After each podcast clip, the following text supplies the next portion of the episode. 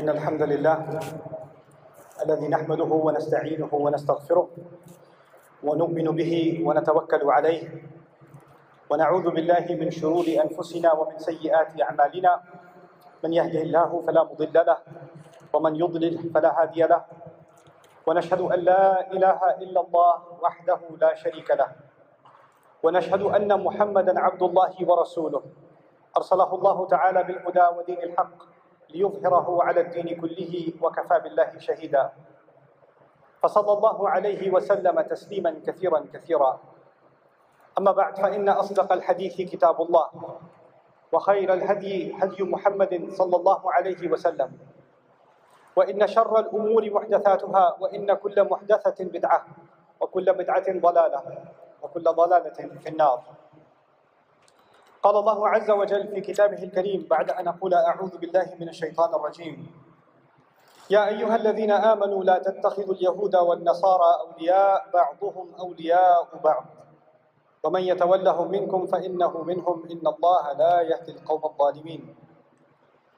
رب اشرح لي صدري ويسر لي أمري واحلل عقدة من لساني يفقه قولي. واللهم ثبتنا عند الموت بلا إله إلا الله واللهم اجعلنا من الذين آمنوا وعملوا الصالحات وتواصوا بالحق وتواصوا بالصبر آمين يا رب العالمين I'd like to start today's uh, brief khutbah by reminding myself and you of three simple things that we have to take into consideration when we try to understand Allah's book. The first of them is something Allah says Himself, وَكَلِمَةُ اللَّهِ هِيَ الْعُلْيَا The word of Allah, it in fact is in the highest place. We don't put anything, when we're interpreting the word of Allah, when we're trying to understand or benefit from the word of Allah, nothing comes above the word of Allah because Allah Himself says the word of Allah is in its highest in the highest possible place. So nothing overrides Allah's words. That's the first thing a believer has to internalize. That seems simple enough. The second is that it's important to understand two kinds, and the second and third, I'll merge them. There are two kinds of context. And so let's talk about context for a second without the Quran. A few friends are hanging out with each other at a restaurant. One of them makes a joke. The other one says, Man, you better stop. I'm going to kill you. He says, I'm going to kill you. In that context, that statement is a joke. You cannot take that friend to court and say attempted murder, and you cannot hold a trial against him because even though the words I'm going to kill you in another context could mean attempted murder or intent to kill, it could. But in that context, all it means is it's a joke, you, you better stop. You better stop. So without context, without understanding the situation, we can't just look at speech and say, I know exactly what this means. Because the words can be exactly the same. But the meanings you get from those words don't just come from the dictionary, they come from context. Many of you that are married may be very familiar with this concept. You text your wife, I'm going to be late from work. She texts you back, okay. Sometimes that okay actually means okay. Other times that okay is it's, it's the alarm of death.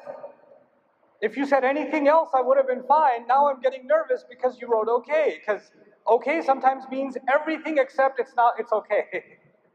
right? So you know that sometimes words can have a multiplicity of meanings. And where do those meanings come from?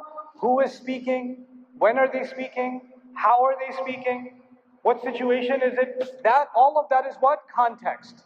That is context. The Quran is Allah's perfect speech. But unfortunately, it would be very dangerous for you and me to stop think to, to think that the Quran should be understood without any context. It would be really dangerous. Then okay would not be okay.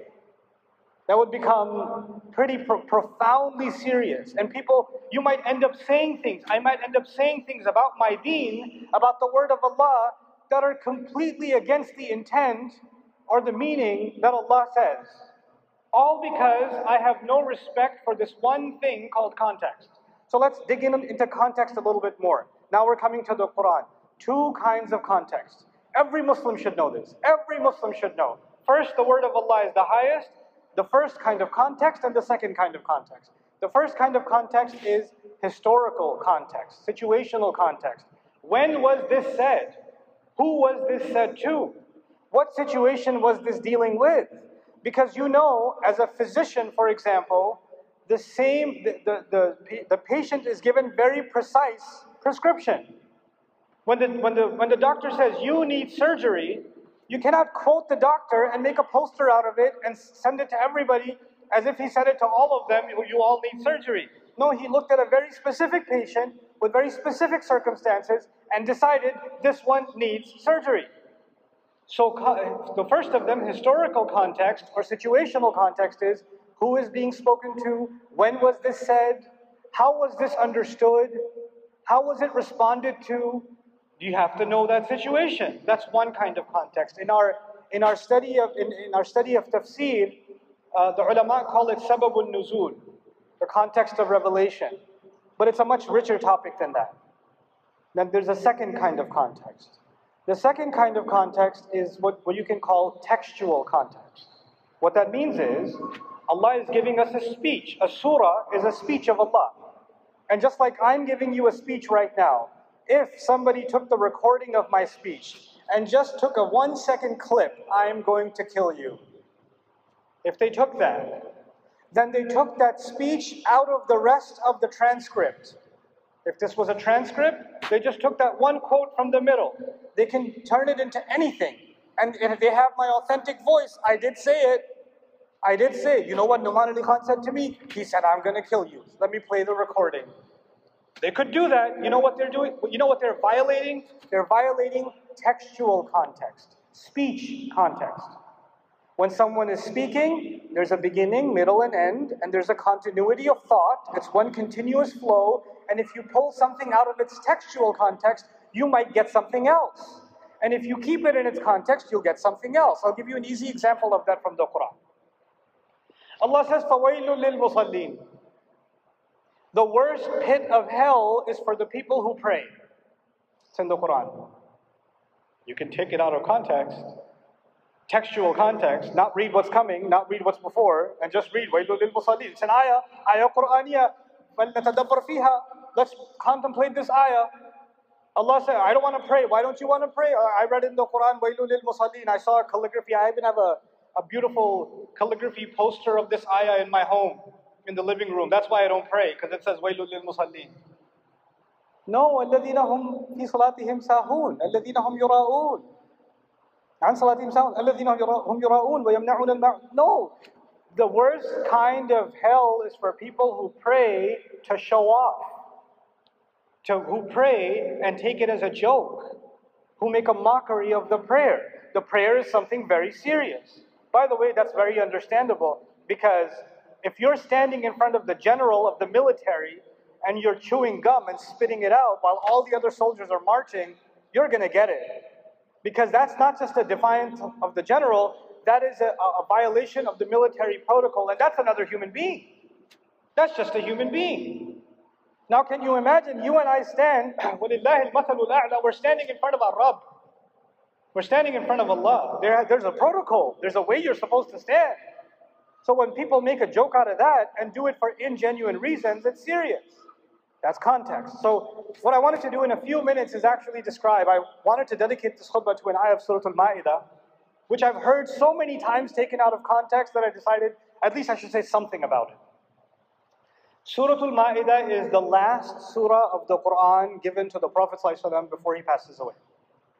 So even though it's the fifth surah of the Quran, it's one of the latest, if not the latest Madani surah to be given to Rasulullah sallallahu alaihi wasallam. It is the finishing touches of the religion, the completion, which is why it has the ayah al-yawma akmaltu lakum dinakum wa atmamtu alaykum ni'mati wa raditu lakum al-islam adina. Today I have perfected my religion for you and I've completed my favor on you and I'm content with surrender as your religion, Islam as your religion. That ayah is in the surah. It's the last of them.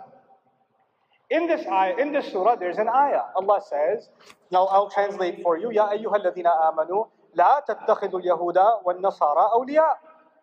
Those of you who believe, don't take the Jews and Christians as Now I'll translate badly first.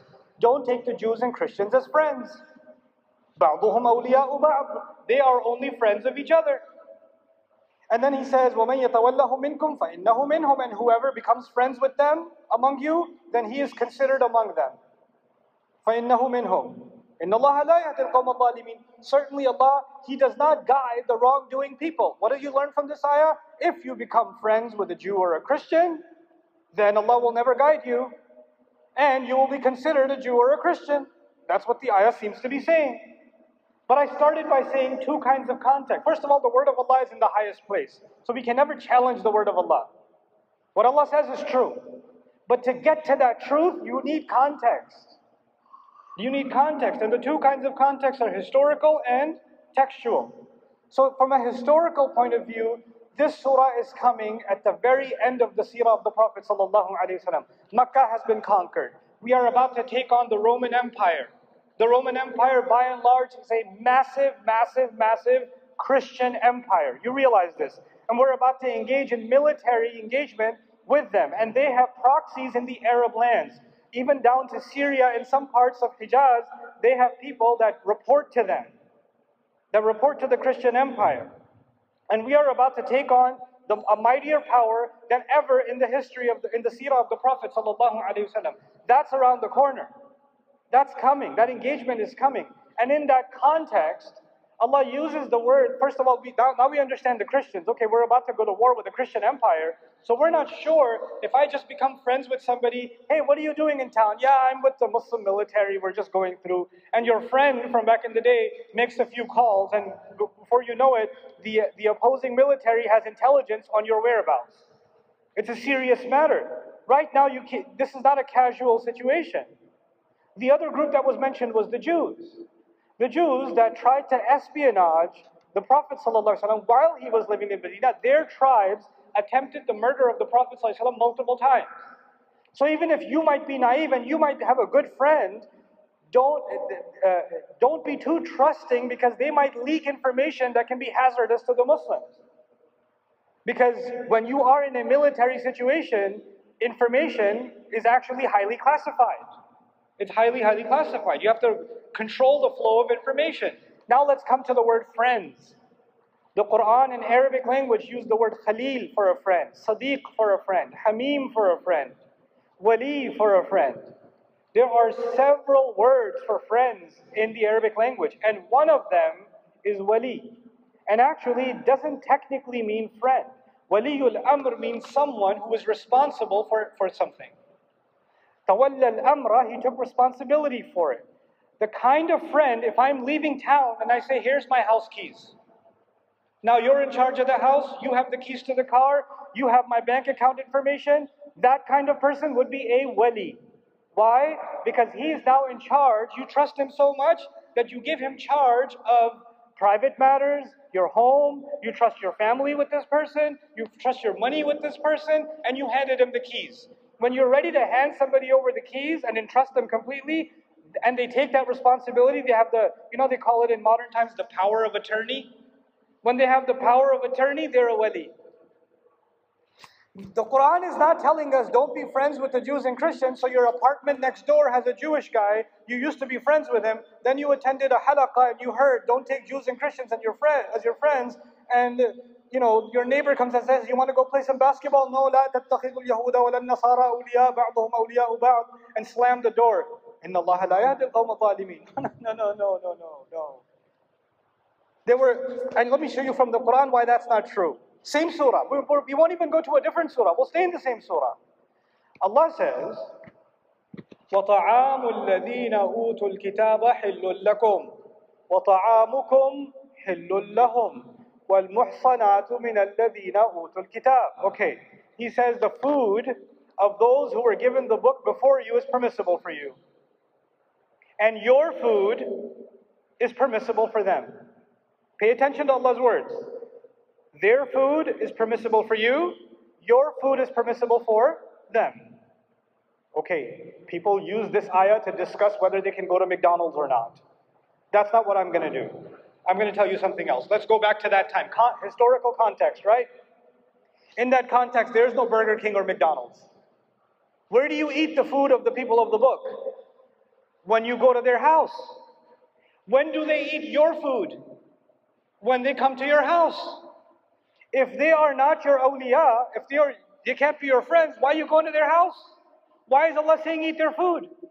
Okay, if eating when people meet each other and they become close family friends and they come over to your house and they eat your food and you will go over to their house and you eat their food, then eventually family connections form and your cousin and their cousin, their niece or whatever, they might even discuss marriage. And what does Allah say? Good women among the people of the book. وَالْمُحْصَنَاتُ مِنَ الَّذِينَ أُوتُوا الْكِتَابِ I'm not discussing whether you can marry a Jew or, Jew or a Christian woman. That's not what I'm here to discuss. But I will tell you, when Allah says that even good women among them are acceptable for marriage, when Allah says that, I will remind myself the word of Allah is in the highest place.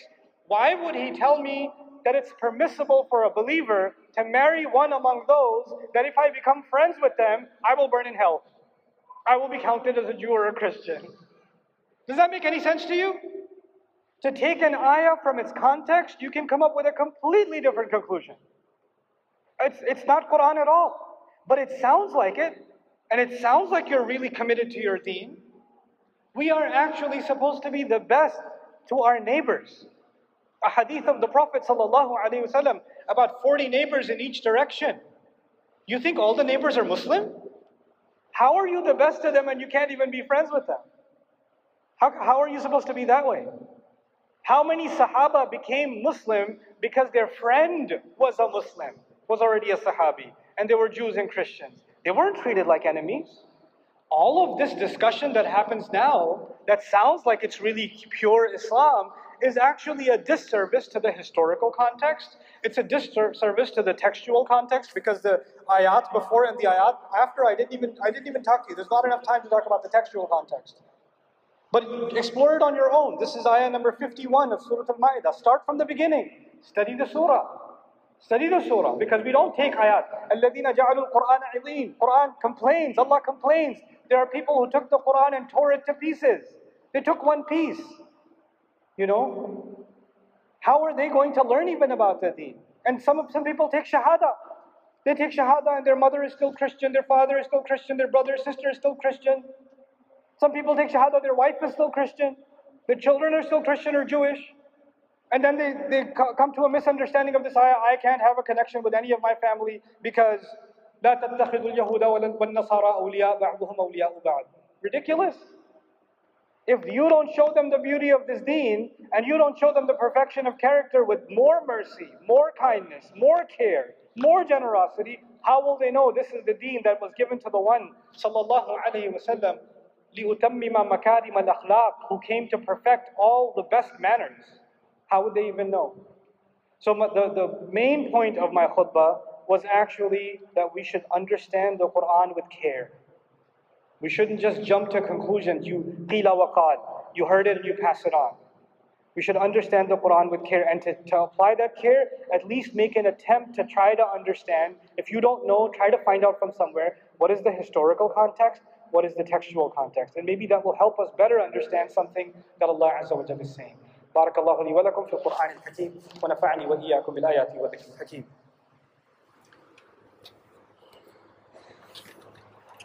الحمد لله وكفى